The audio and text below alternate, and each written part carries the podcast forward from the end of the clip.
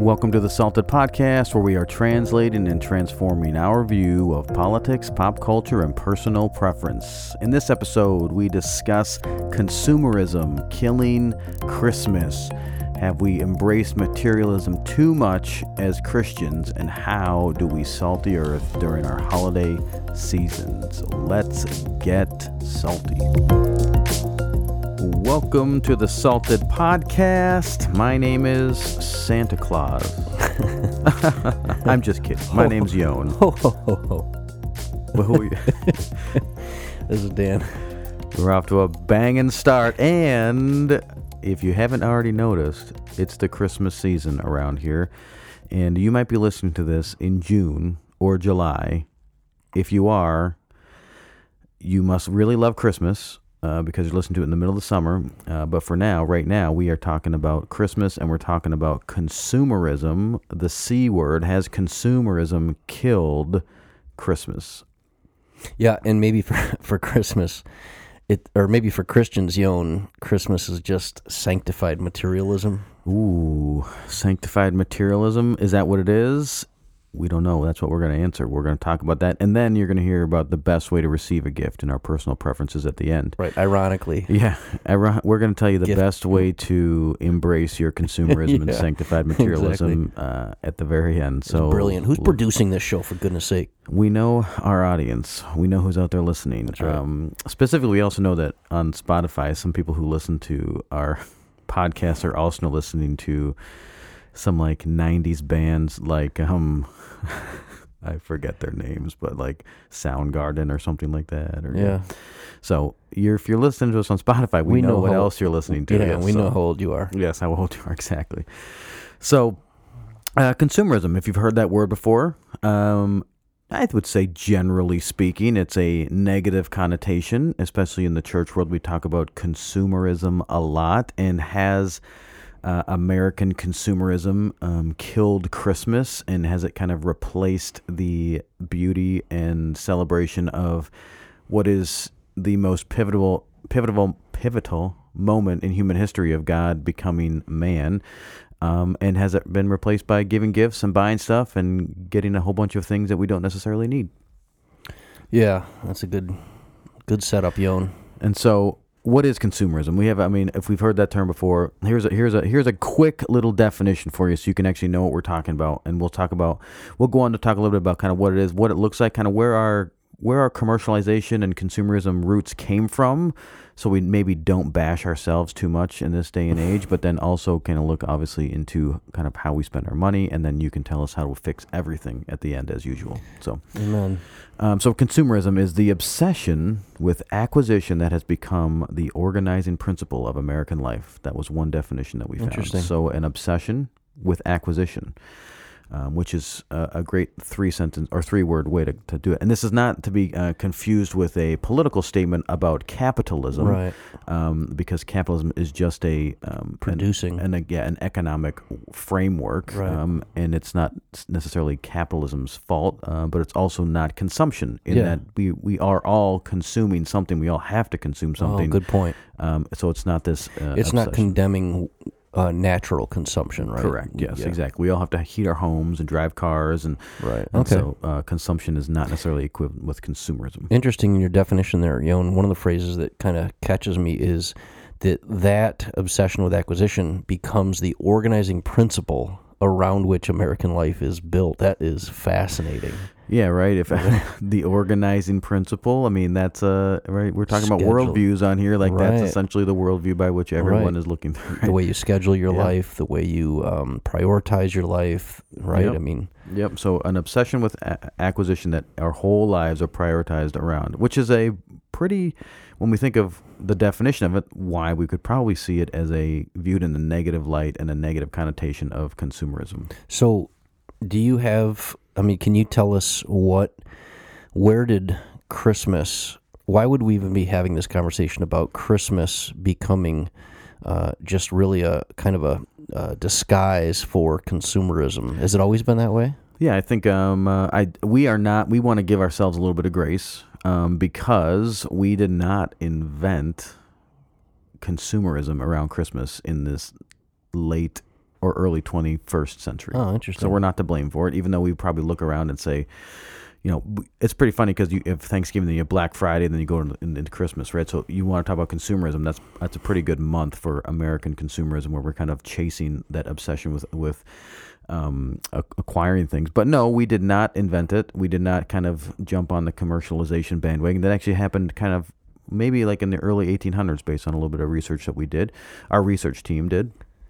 And uh, there's um you know back in the 1800s, some people have these conversations about what is you know is is Christmas a pagan holiday and have we embraced a bunch of pagan holidays and stuff. But there's a long standing tradition of a couple at least a couple hundred 250 years of of embracing and December being a month in which lots of Christian celebrations are Right. happening specific to the birth of Christ. And so um, there were lots of holidays and celebrating, and there were really primarily public celebrations and gatherings, uh, not necessarily what we would view as normal today, in that most of our stuff is private. So they would be in like the village square or in the marketplace. Right. Yeah. So exactly, you're going out and you're. I mean, you might see this in like little little snippets of like European people go to visit European little towns and cities, and they have like these markets, and everyone's doing Christmassy type things in the public square, and they're doing things together, and then kind of early 1800s, um, we kind of start seeing a little shift to the privatization and the personalizing of Christmas uh,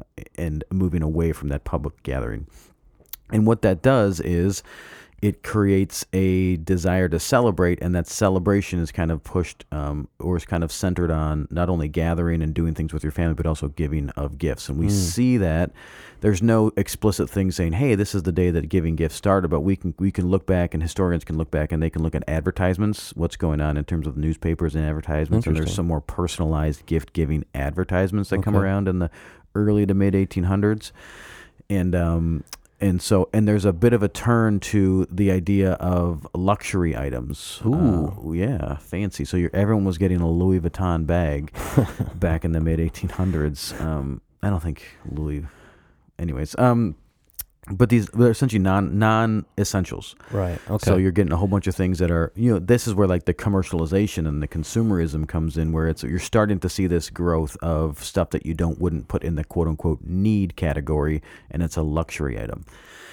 And then you go on, and there's like this is kind of also the rise of milestone, what they would call a milestone gift, which is something like an engagement ring or something, where, where if you're going to get engaged around Christmas or something, you're going to go buy, you get a good deal. Like retailers kind of jump on this idea of, hey, we're giving gifts, and it's a personalized um, a gift, and so we're going to give you a whole bunch of sales, and you can get a two for one deal and stuff. But milestone gifts, engagement rings. Um, and then a pretty interesting thing that we found in our research was giving of personalized Bibles. I guess a big market emerged for personalized yeah, Bibles. and didn't we did we discover that it was replacing family Bibles? So it used to, you know, your family would have a family Bible, and then a part of this gift giving um, movement was to per- personalize those, and now everybody gets their very personal uh, version of the Bible. yeah, I mean, I don't know. Did you have a family Bible in your home growing up? But Um, Um, no, no. My wife's family had a family Bible. Um, I remember it very well, and indeed, it is prominent on the coffee table, and it and it took up a lot of space. right, yeah, they're big. They have like the family tree in them. Yeah. It's like you could pass it down from generation. Not Uh, very useful. not necessarily the most practical gift. You're probably not even allowed to touch it. Um, but but that personalized Bible market kind of expanded, and that was some of the gifts that were given to individuals uh, Okay. at Christmas. So So this privatization of gift giving happens, and we see what's driving it is advertising for gift giving. Um, the uh, retail space commercializing uh, the giving of luxury items, non essentials, and then the rise of very milestone oriented gifts. So it sounds like you're saying that in the early to mid 1800s, there was a cultural shift that focused less on community celebration, Yeah. community memor, um, memor, uh, not memorabilia, but commence um, commencement. Right? Is that a is that like an honoring, yeah, um, commemorating? sure, yeah, yeah. and, and more of a, a making Christmas much more personal behind your own closed doors, less community, more privatization. Right, yeah. Yeah, And I think that's probably uh, we can see the evidence of that now is most of our Sunday or uh, Christmas mornings are spent with our family, Right. and we're not generally inviting friends and stuff. It's a very personal thing where So people. it's not come in. always been that way. No, yeah. So it's Cool. it's been a kind of a public idea. So, and then so then eventually the question then becomes, well, okay, well, where are we going to put these presents if we're going to give them I mean, away? I would say this is just a knee jerk reaction off the top of my head under a tree. Under, let's take a tree from outside and put it inside, and then we'll Uh, put the tree. Anyway, yeah, that was so- just off yeah. the top of my head. It's probably a I stupid mean, idea. No, I mean, Is that a stupid idea? yeah, I mean, it's um, I just thought of that. yeah. If you watch the uh, any of the Frozen stuff, like my kids do, but Olaf makes a joke. He's like, "Oh, you cut down a tree, you kill a tree and decorate its dead corpse," and it's you know, so. Olaf, he's so wise. Yeah, I know. He's such a. He wise loves man, summer. I hate Frozen. Um, and so We'll edit that out. yes, exactly. And so obviously you have somewhere to put them, and then you got to have someone to bring them. Ooh, And so Santa Claus enters. Uh, Interesting. Obviously, And- man breaking and entering. So, right. Um, and also, of course, uh, I think we we talked about this in our last episode uh, that we're around Christmas, where the Santa Claus idea, I think, is sanctified and actually inspired by Saint Nicholas. Sure, And I yeah. think there was a cultural recognition that Saint Nicholas was a gift giver, giving to charity, and I think um, that made total sense. That if there's a a community-wide privatization of gift giving that that Saint Nicholas, the good religious folks, would be inspired by the way that Saint Nick Yep. would give to the nonprofits, Yep, right? exactly. Charity, I should Yep, say. yep. And so if you haven't listened to our episode on should Christians tell their kids about Santa Claus, Ooh. go and listen to that. We are actually constantly surprised at how that continues to climb the, the ranks of our most listened to episodes, even throughout the year. So it is fascinating. Uh, so you haven't listened to that? Go. It's for specifically on Santa Claus. So so then here we go. So here we are. We we let we end up in those are kind of the origins of kind of where of where presents and, and trees and Santa Claus came from. And then now, bada bing, bada boom, twenty twenty two. Yep. We are um, giving and receiving a lot of gifts and spending a lot of money on our Christmas holiday traditions. Yeah, and I'm not sure what age we all decided that we didn't need any more gifts, but man, it it, it seemed to it seems so obvious to people that I talk to when they talk about, you know, you think about when you're growing up and you're trying to think of what to give your parents. Right. I mean, at, at an early na- at an early early age, I think a lot of us, I'll speak for myself, discovered disappointingly discovered I don't even know what to get my parents. Yeah. They literally have everything they need. yep. So then, you know, we kind of turn towards making stuff in school. Yeah, but they yeah. not, and these aren't things that they need. These are these aren't even things they want. or they or they can't even use. I There's know, doesn't, exactly. it doesn't They don't need any it. of the boxes. they they don't want it, and they definitely couldn't use it. right, Right? yeah. I still remember these ashtrays I'd bring home. Know, I guess they think that you're just smoking while watching the Cowboys. Mom, Dad, here's the here's an ashtray yeah. for something you don't do. Yep. That so and then you look at your wife. You're like, "What? Did you oversee any of this gift Yeah, giving? And do you, why don't you love me?" Um, so yeah, so then now here we are. So now, so I think it's probably good to say, okay, well now that we're here, we we you know we take a little bit of pressure off ourselves and we don't beat ourselves too much up that we didn't invent the commercialization of of the holidays and of Christian, but we are certainly We supersized it. it. Yes, we so yeah we, We definitely supersized it. supersized it. So It's like con- uh, commercialization on steroids, right? With our modern culture and communication Yes. and markets and retailing and so on. Yep. And so uh, the point of this is not to make you feel bad for spending money, but it is to kind of build some context around the idea of consumerism killing uh, Christmas and overtaking uh, the celebration of the arrival of Jesus as the primary source of our joy. And so uh, here's some statistics uh, that you can kind of see if you're interested to see what, what it actually looks like, how much we actually spend. So, co- according to the National Retail Federation, Americans will spend $730 billion this year during the holiday season. Wow.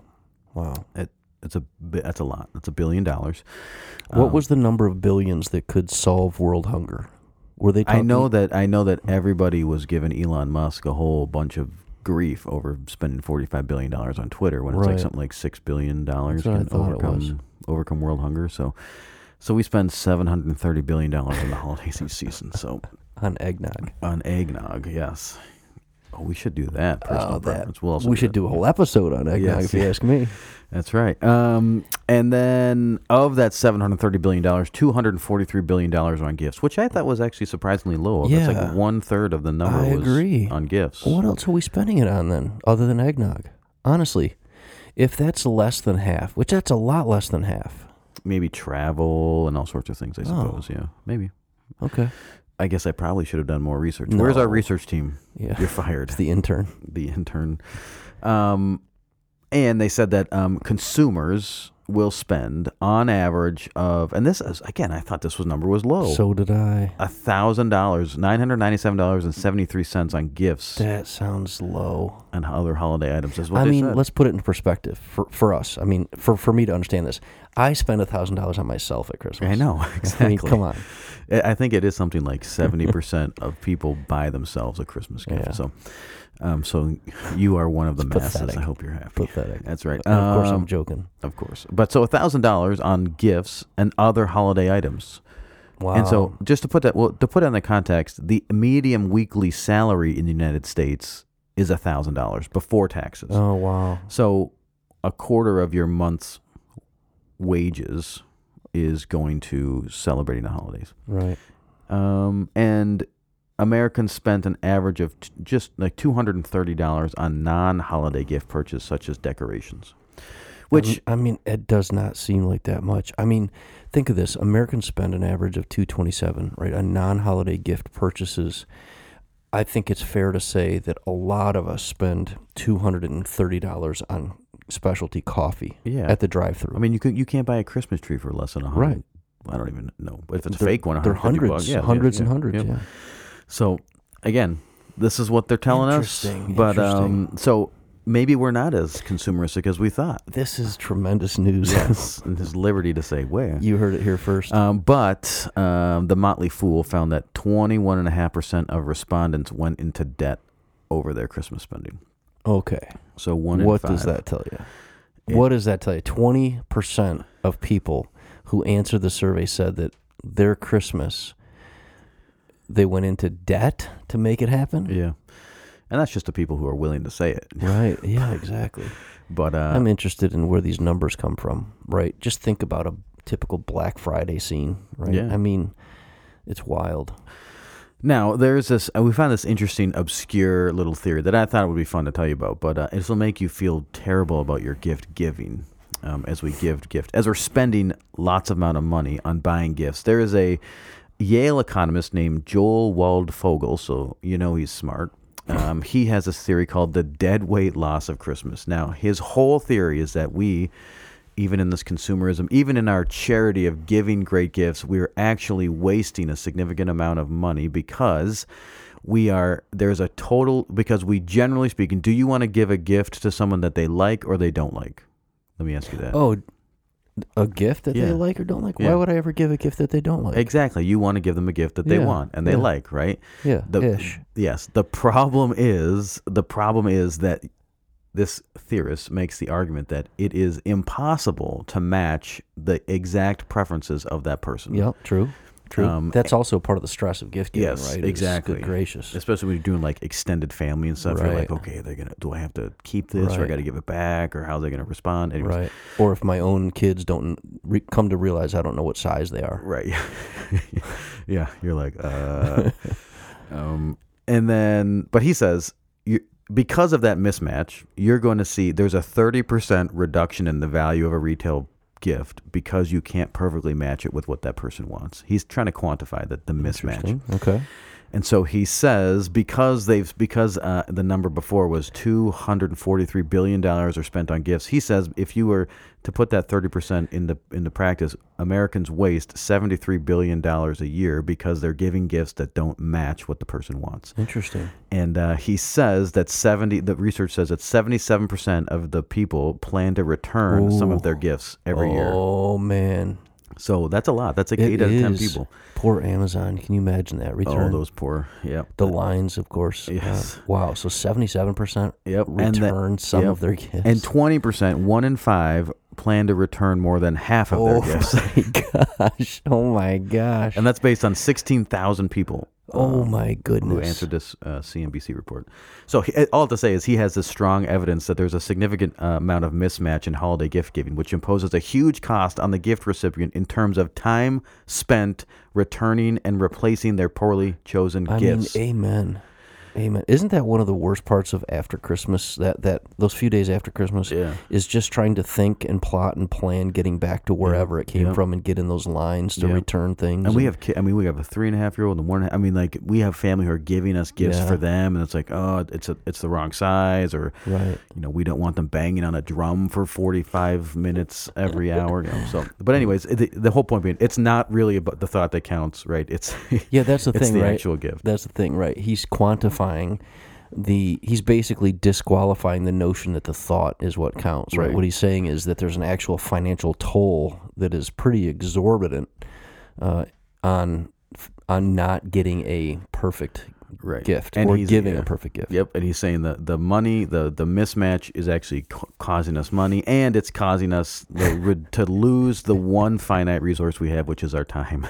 so, I mean, he's not wrong. no, I mean this is apparently what Yale professors gets paid to study. Right, right. But Listen, it it is magical what Amazon has come up with when you get a gift from Amazon, right? And you can take it unwrapped with a with a QR code. You can take it to the uh, one of the drop spots, right, for UPS, and that they scan your code and you hand them the gift unwrapped Yeah. and everything, and then they literally do everything to get it sent back. And then I noticed that just like it, it in some cases, it's been minutes later that I get a Right. notification from from Amazon that I my, drop my, wife refund off there. to do it.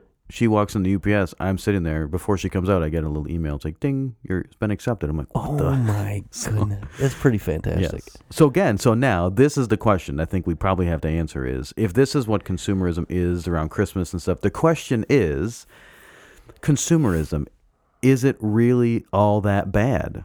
Because there are some difference of opinions on is consumerism that bad? Really? There are good I mean there are two sides of this argument or spectrum of says, well, what are the different opinions on the on Yeah, that is counterintuitive. I would not know off the top of my head. I certainly wouldn't predict or guess that there was a flip side. You know, I would not. I would think that uh, right out of hand, regular folks would think consumerism, especially in the Christian community, that consumerism is is bad. Sure. For for us and bad for our country, but Right. bad for our kids even. But not so. Well, there's some people, there's a couple things that people say that consumerism contributes to that we kind of maybe take for granted. The first is that consumerism helps advance the economy and provide jobs. It gives people, Yep. people gainful employment because if, if there's no demand, there's no supply necessary, and people don't need to be paid to meet that demand. Well, that's going to hit home in my house this this season because my son has a retail job at a store that will be participating in Black Friday Thursday night. Mm, yeah. So, um, God bless th- him. that'll, that'll so he'll be making a little money off of Black right, Friday exactly. rush. He would, we wouldn't have a job if Yep. Um, now, the quality of those jobs is to be debated, but so that's number one. Number two is that there are advances in technology that ev- elevate everyone's lives based on uh, Hmm. consumerism. So you can just think of things like the uh, ring doorbell. Yeah, the ring doorbell. You can enhance security Mhm. and uh, convenience. You have stuff like an iPhone that um, you can use for productivity. You can use it for work. You can Yeah. use it for family. You can FaceTime people that you wouldn't have other, you would have to send letters to. Um, you can do all sorts of things. Um, and then on the you know just the the the generic en- I mean, enhancing everyone's lives is kind of or elevating life is is a subjective term, but you know you get to watch a 60 inch television for 500 bucks that would have cost forty five thousand dollars ten years ago because there's That's people true. who there's a demand for it, and so So consumerism. The thought is that consumerism drove all those conveniences or all those the advances. free yeah the market you know the, Yeah. adva- the, the the demand for that market Right. builds that and then the third one is that um is that if if time is our only finite resource you can exchange money for for goods and services that actually provide you more time Hmm. so i didn't i mean i'm not a kitchen More per- time to waste. yes, more time to waste. So if you go on Amazon, there's a whole section of ways to, um, you know, like hack your life and life hack and doing all sorts of wonderful things that save you time and money and effort. Mhm. Sometimes when I, I'm not like a carpenter or a mechanic or anything, but when I discover, walk through Lowe's and you're like, holy cow, they designed something Yeah. that did this that makes this so easy Oh, for sure. um, it gives you more time. So that is a couple of people who say, "Oh, there you go. We take for granted consumerism. We're on the inside of it. We're on the other side of it, experiencing all the benefits of it, and then we Mm. just throw stones at it." But then there's also a opposite side. There's people who say, well, let's not embrace consumerism. Let's rep- replace consumerism because consumerism is a plague on America and Right. it is destroying the very fabric of our being. And they would say um, there's a the reason the thing that needs to be purged is that consumerism needs to be purged from our mind, but that it's such a powerful force that it can't really you can't really um, um, logically try to convince someone that co- consumerism is wrong. You have to really kind of radically ro- reprogram the way Americans think, Oh, specifically around Christmas as well. And you do that by uh, introducing government regulation to Oh, boy. uh, yes. So the government is here to help, and uh, they're so they're to, saying let's replace consumerism with regulation. yes. right? So we need to regulate it Oh, out boy. of existence, and that the when they say this, the normative values of a culture matter. But regulate, regulation is needed when culture fails, but Oh. it cannot alone uh, serve as a mainstay of good conduct. So what they're saying is, consumerism is so deeply embedded in everything that we're doing that culture is normally fixes itself. But when it can't fix itself, you have to have this um, benevolent um, Oh, boy. government that shows up and people who know better to show up and to tell you how to actually The think. government is so much wiser than us, aren't yes, exactly. And um, the, really, the goal is um, transforming people's minds and the normative culture through Wow. regulation. So, and this was written by a professor of international relations at George Washington University. So, uh, so there you go. So there's some people who say consumerism is good. Some people say consumerism is the plague and needs to be uh, forcibly. It's so bad that we need to kind of forcibly regulate people, and so that their worldview is, is transformed for wow. them. Wow. And so, yeah, I wouldn't have predicted that either. That someone No, thought I- the solution was government regulation to regulate consumerism out of our hearts. Yeah, I would Wow. not have. Uh, I also would not have thought about that as a as we as the research team did their their good work here. Um, and so ultimately, the question is, well, why does any of this really matter to Christians? Well, it matters because obviously, if consumerism has killed Christmas, we are a not demonstrating any level of difference in- Right. from the people around us in Yep. that we are placing the joy of our lives and the, the pursuit of our lives around the acquiring of things as opposed to the recognition of um, of the arrival of God in the flesh Right. And um, Which is described, of course, in this context in the New Testament is described as the riches of Christ, Right. right? yes Yeah. so instead of uh, angels saying behold there's a, you know, a king is born um, Right. we say behold a 75 inch TV and Right, a whole bunch of under other wonderful things to make your life happy and Right. fulfilled. And I'll and I'll structure and organize my life uh, around getting those things and That's right, yeah. attaining and acquiring those things, right? If my whole year, my whole budgeting plan is how can I provide and pay for all of the gifts that I want to give people and all the celebrations and stuff that I want to go through, then that's probably a you know it's it's good to plan, but it can go over the top. So, Exactly. so that's kind of where we are. Yeah. Um, and that's, now you that- tell us how to fix it. Well, yeah. I mean, just to kind of uh, provide a reference point here, the name of the podcast we're doing here is Salted. And this is really the idea behind why we did this, which is that our, our worldview as Christians must be unique to the rest of the uh, sojourners on the earth, right? If you belong to God, you have uh, you're joined to Jesus. Uh, you begin to grow in understanding the world from God's point of view. Your eyes see things different. So, do we see Christmas different? Do we see consumerism different? And in order to salt the earth, which is to add flavor and bring something that the earth doesn't have without Christians, we would have to see from a different perspective. Hmm. So, what I'm hoping to do is to kind of look at the perspective of a Christian as God kind of reveals in the scripture what what is how does he look at things like this um, and and maybe answer the question: Is Christmas really just a sanctified materialism? Is this are the Christians also being sucked into materialism, and then we just call it Christmas, or we kind of feel good about it because it's Christ's birth, you know, Right. season? So. Yeah. Um, in the confluence of the two, you know, has Chris, Christmas exposed the materialism of Christians? um, or, or even the idea that it's possible that cultural Christmas traditions expose our Christian materialism, right? Yeah, sure. Um, some of our, and I think the answer to those questions is that Christians, Chris, Christmas traditions don't have to become Christian materialism if it doesn't spoil or, or ruin my kids. If if my Christmas consumerism isn't spoiling my kids, ruining my kids' disposition uh, or their view of the world. Um, right? It, it, somehow we can't let our kids kind of come up with this idea uh, when when we say to them, uh, you know, they, they want a Christmas list, and we find ourselves as parents saying, "Look, I don't really need anything, but buy me this." Right. Yeah. Right.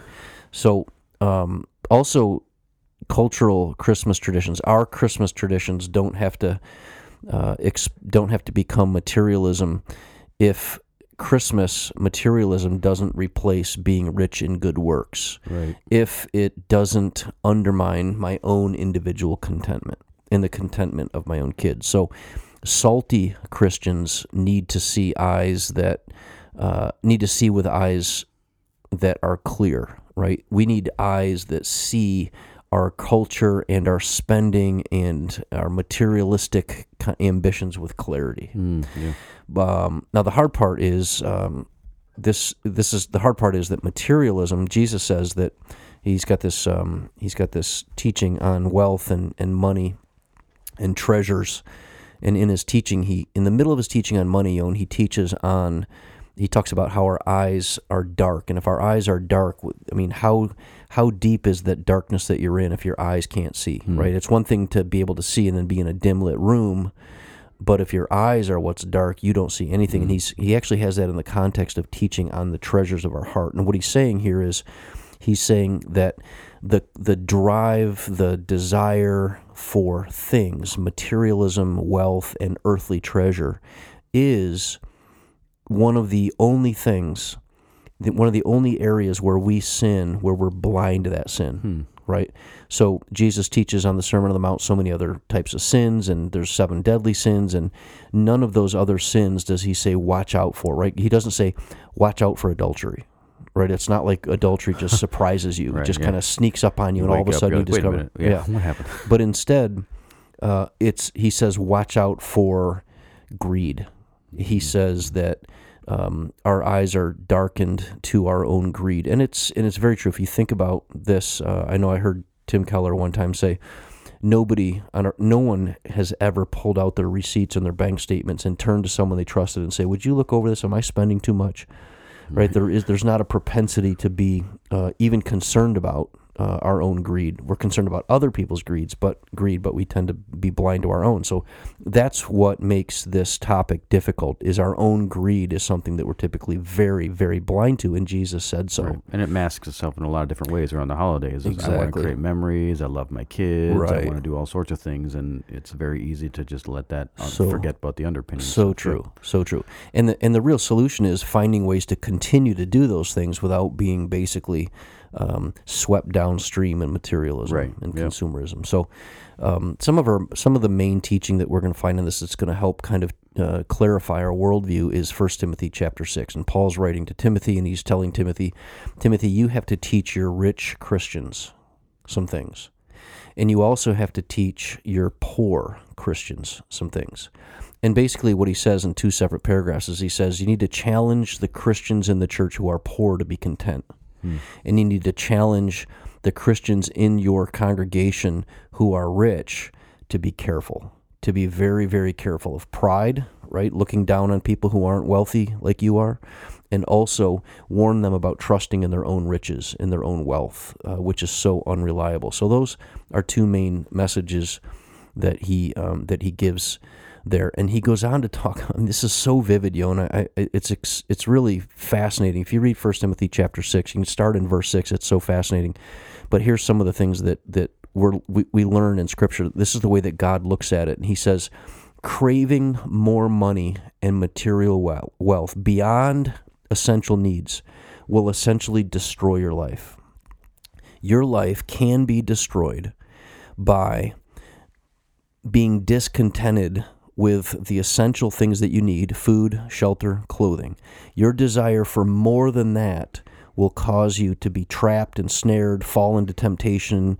Uh, and then he talks about ru- your life being ruined and destroyed. Listen to the words that are being used in this passage fall into temptation, trapped, foolish, plunged into ruin, destruction, wandering from your faith, and pierced with many sorrows.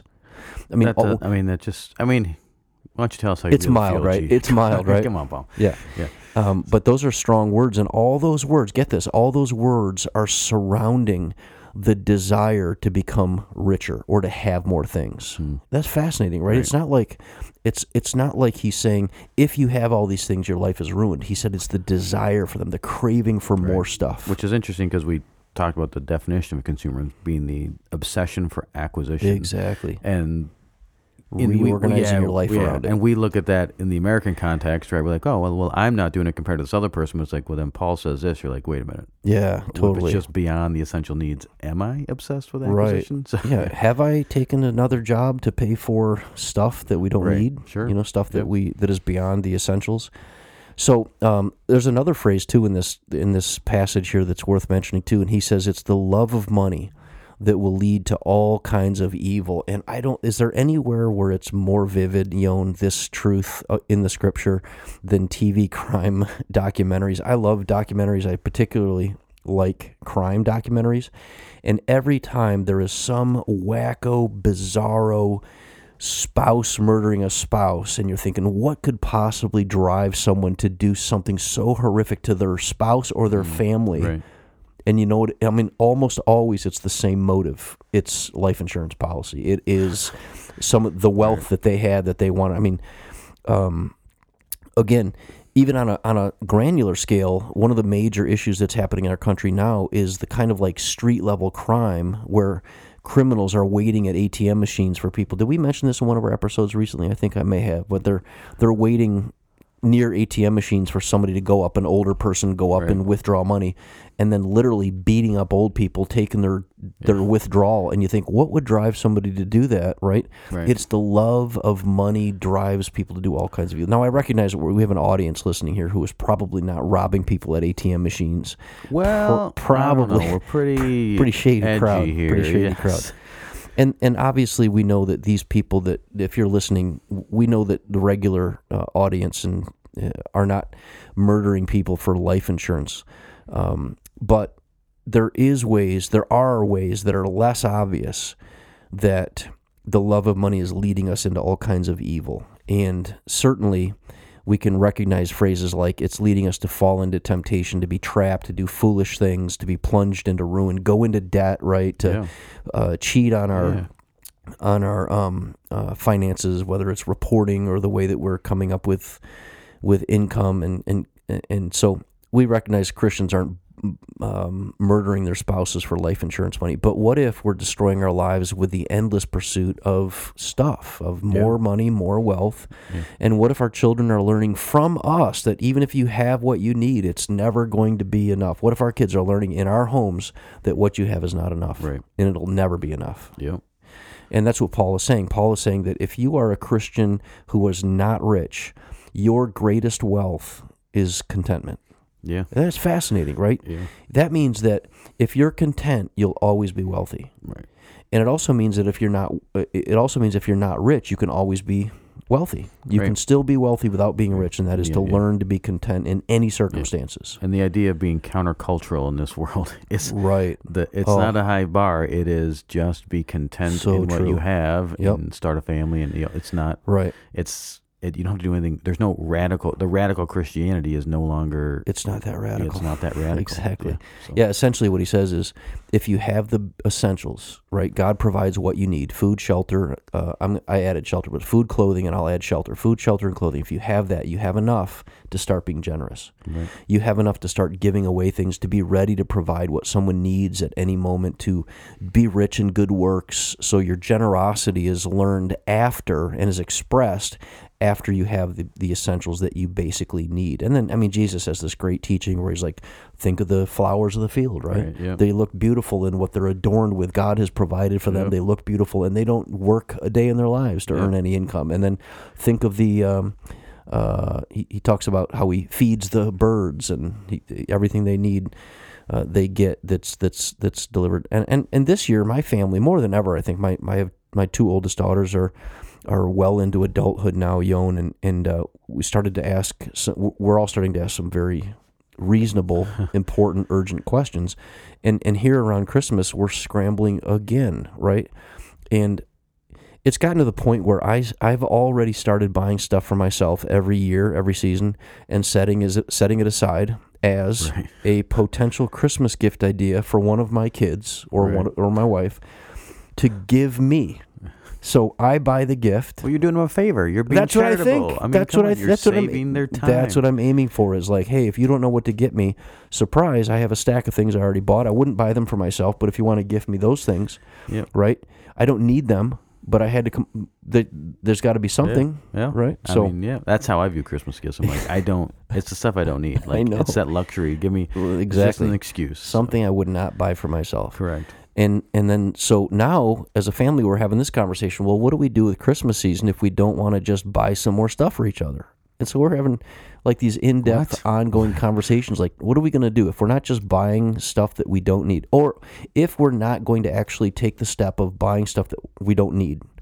What are we going to do? Who are we going to give gifts to? Cancel Christmas. How do we? Yeah, exactly.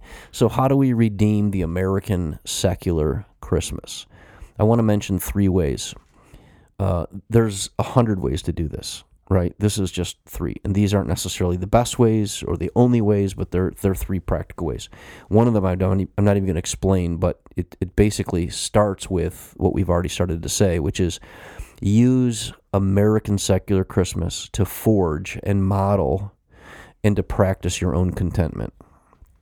I think that's where we start, right? Yeah. We use this Christmas season to say, to start to forge in my own heart, I'm content. I don't need anything else. And then Yeah. to model that to our uh, people that we're around, uh, our own kids, our our um, our closest friends and family. Uh, the the level of contentment we express, I think, can can only be helpful for the people who are around Yeah. us. Yep. Number two, leverage the American secular Christmas as a tool for learning, right? Uh, and as a tool for expanding and practicing our generosity. So, why not use this as an opportunity to learn to give and learn to do what this, uh, what your professor there did in their research, which is to try to do better matching of the gift as an expression of love Right. and affection. To say this gift isn't going to be generic, this gift is going to be specific, and I'm going to be generous, and I'm going to learn to give something to express my love to you. You may not need it, but it's going to be uh, let's say it's going to be small, but it's going to be personal and it's going to express something. And and in so doing, I'm learning to give. Um, you know what that requires, though? It would require you to be more alert to the needs of your family, more alert to the needs of your uh, spouse, more alert to the needs of your coworkers, classmates, teammates. Right? Nothing exposes your own selfishness when you're Oh. like, you go to buy a gift, you're like, I don't wait a know anything about what them. do they know? What do they want? Exactly. Exactly. Yeah, exactly. So this is an opportunity to learn to give, to be alert to the needs of our friends, family. Uh, also, we could learn to sacrifice something that. like, Take our kids for example. What if our kids sacrificing something they want in order to provide something that someone else needs? Right? You don't. You don't need that. Right? You don't. You want that. But what if you sacrifice what you want? To help provide what someone else needs, Right. right? Um, a meal at the rescue mission, uh, some of the New Hope work that's being done with with um, women in crisis, um, men and women in crisis. Or how about this? How about a December 26th gift swap and giveaway? My wife did this for a while when my my kids were were little. She kind of uh, spearheaded this, and of course I was cheering her on. Where she would have the kids take the new gifts that they had received and go down in the gift storage area, right? the Right, toy 'cause- storage area. Because they never play with their gifts. They're just stowed away. Yeah, exactly, exactly.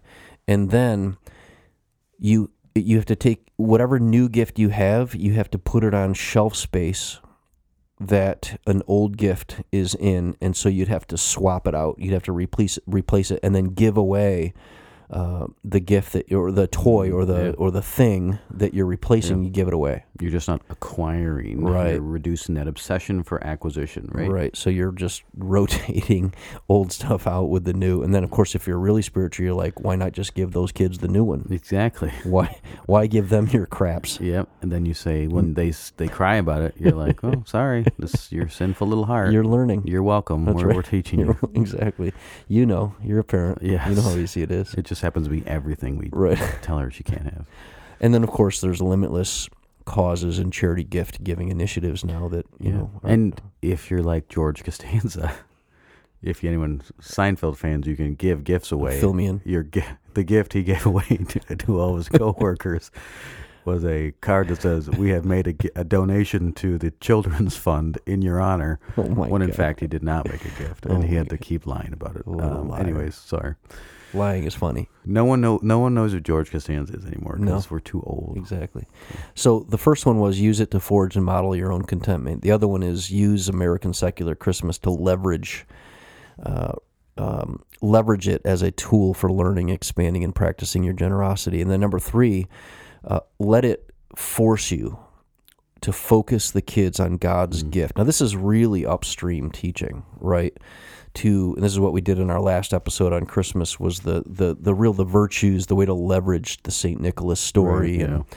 but really if you're going to if you're going to teach your own kids and your own young family about God's gift and to really centralize the gift of Jesus to the to the world uh, during the Christmas season, you really are going to have to swim upstream against Santa and gifts and elves and Christmas spirit and and so on, right? Yep.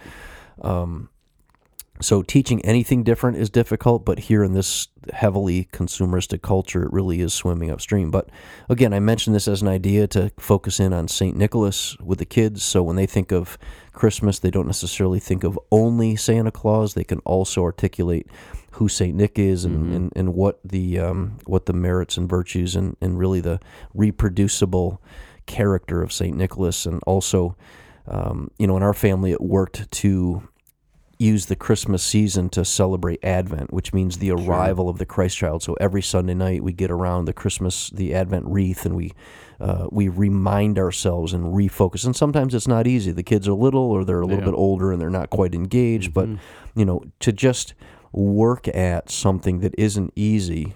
And remember, when we're doing this, we're swimming upstream Right. right? Yeah. It's easy to get the kids in front of a Christmas special about all of the um, Christmas nuances yeah, and so yeah. on, but it's very difficult to to do the hard thing of maybe using every Sunday night. It ends up being about four Sunday nights, really. It's uh, or Christmas Eve, uh, Christmas morning, and then there's also the the three Sundays leading up to it too.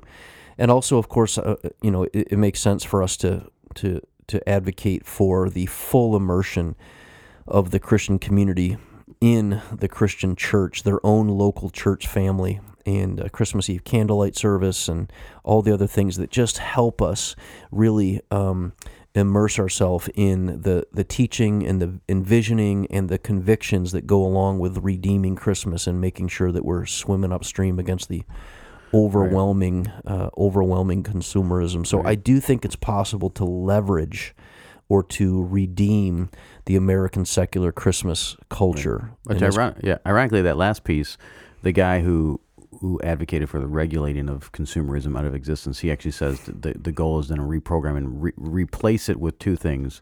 Uh, communitarianism, which is your more uh, community auspe- uh, Yeah. aspect to it, and then also trans transcendentalism, which is you add some some religious kind of practices. So, literally, the solution that this guy identified, you have just said, if you engage a local church around yeah, the the Full spiritual immersion. elements of full immersion of it, then it's like there you've the thing that the non-Christian guy has identified as the solution to consumerism is already built into the Christian yeah. Christian. Uh, And I would Theology. advocate if you do that well, no regulation needed. oh, yeah, for sure. Yeah, Yeah. yep.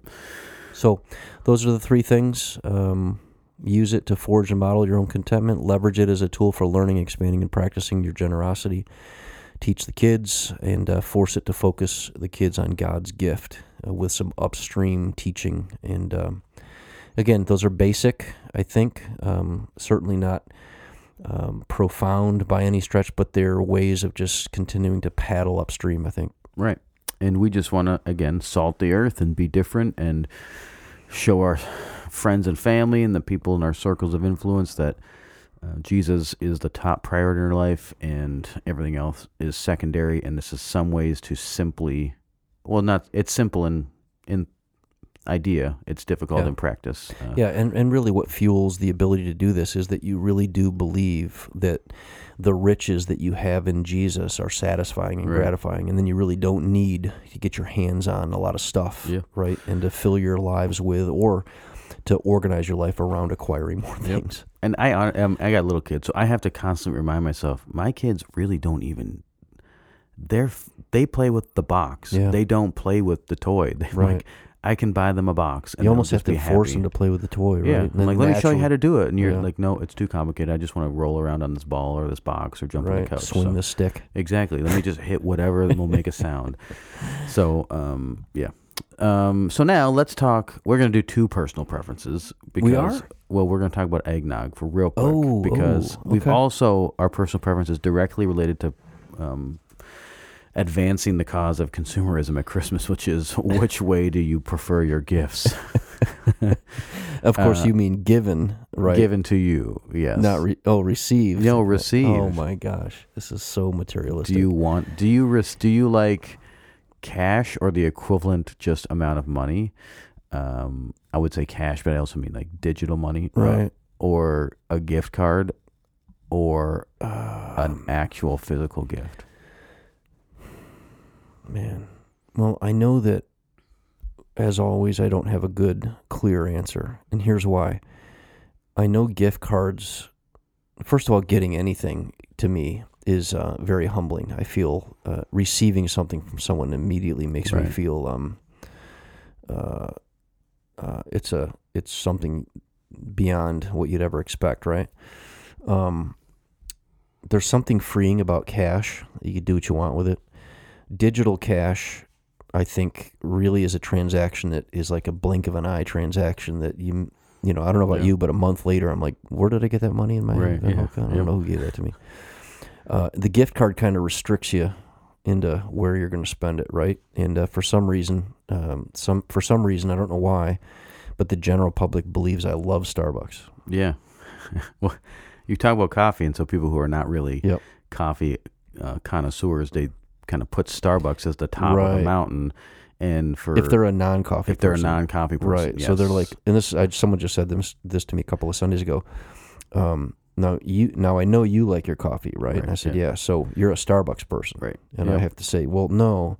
And the reason that I'm not a big Starbucks fan is because I'm a coffee person. Yep. Right. Exactly. So, and then you try to describe the local roasters and so Right. on. But Yep. anyway, um, so I'm going to choose gift because uh, I wouldn't buy that gift for myself. Uh, it is something hands on. Uh, I think typically gifts are given with you in mind hmm and I think that it's it seems like a much more personal thing, uh, unless unless the gift card. See, the gift card, even the gift cards could be something that you would never buy for yourself. Like I would never buy for myself a local r- roaster bag of beans because I can't sustain it. Yeah. Right, but they're great gifts because I wouldn't buy it for myself, Right, and yeah. Twenty it's bucks for a couple cups of coffee, and right, Yep. and it's extra- extraordinarily delicious. Yep. But um, so I, I'm going to pick gift. What about you? Uh, yeah, I would pick gift, and I think um, probably primarily because if someone gives me money, I again I view my gifts as like luxury items, things I wouldn't buy myself. So the second that someone just gives me money, I then have to go buy it myself, and I can't justify Yeah. buying the stuff I want. I'm like, I really am going to spend money on this. I literally have the money, even though I know it's So extra bonus money. It ends up being someone just gave you some savings. Exactly. I'm like, Yeah, I'll yeah. just spend this, whatever. And then uh, gift cards. I don't like gift cards because I always end up spending more. I'm like, I'm like, oh, it's a hundred dollar gift card, but I can get this. something. Yeah, I can get this hundred and fifty dollar oh. thing. Look at that. It's like a seven. It's a sixty six percent discount I get on this, which is not terrible No. thinking, but it ends up costing me money. Right, especially since you're buying something that because of the gift card you could buy, even though you would never spend it. That's you would never buy it. I would never be buying it. Yeah, so I'm in a net deficit in my money. So I'm I'm both feeling amazing. bad about. So That's I've oh, amazing. really analyzed this Yeah. a lot. But if someone just and I'm honestly I'm just too lazy. I just don't care enough. If someone gives me a gift I don't like, I'm just like, all right. I'm just I'm not going to return it. I'm not going to waste my time doing That's that amazing. stuff. So Put it in the closet. yep. So um so there you go. I give someone a real physical gift if you're going to give someone a gift, huh? Brilliant. What's or the second or one? don't because then you'll give yourself a 30% reduction in That's the retail value based Right. on our deficiency of Christmas gifts. So um oh, and then eggnog. You like eggnog? I, I really like And you know what? I might, this might be, I might like it too much. I really like it. I love everything about it. Do you it. like out of the carton, or you like make your own? Or oh yeah. no, I mean, I, Uh, I mean, I'm content with just some regular run of the mill um, dairy from some local dairy. Oh, yeah. Uh, oh my gosh! But the reason why I'm kind of groaning the way I am is because it is so calorie dense and Yeah. so lactose. If you're dense. I mean, uncomfortable listening to Dan groan, Sorry. I'm uncomfortable sitting across the table from him while he groans his eggnog. Yeah, me likey the eggnog, but Yeah. I don't drink very much of it. I don't drink very much of it at all. My wife uh, has these really, really cool kind of crystallized holiday mugs or Christmas season, like the Christmas um, scene, right? And they're Yeah. clear and and I have and those are kind of for things like special uh, little cup of eggnog or whatever. But as I've gotten more alert and aware as to what eggnog is and what you're drinking and you know the density of it and all that stuff, I literally don't touch those mugs anymore. I've got like a little measuring shot Yeah. glass and I and I pour like I don't know an ounce, What? No, it's gonna be more than an No. ounce. An ounce at Oh. a time. Oh Literally hit eggnog during the season That's- like shot glasses, and because I that's can't why control Pastor myself, Dan is wild No. right here. He's just giving into the, I wouldn't be able to control myself. secular Christmas traditions of shots at Christmas. Uh, Yeah. I mean, Uh, it's it's called im- eggnog, so I mean, like, I don't know what we thought was in it, but I know. it's something. that's true. And also that cream. Oh my gosh, it just destroys me. Oh, you are lactose Oh, intolerant. yeah. So anyway, Yeah. Well, there you have it. Um, everything you you want to know about Dan's intestinal tract. That's all there. Speaking of gifts, there you go. There is a gift that we'll Gift keep on keep on giving. You're welcome. Um, thanks for listening. Uh, tell your friends about it. Subscribe and rate us because that way we know how poorly or well we are doing. And thanks for listening. We'll catch you next time. Merry Christmas. Thanks so much for checking out the Salted Podcast. You can find other episodes and topics on SoundCloud, Spotify, and Apple Podcast. Make sure you click follow so you'll get notifications whenever new episodes come out. Thanks for listening.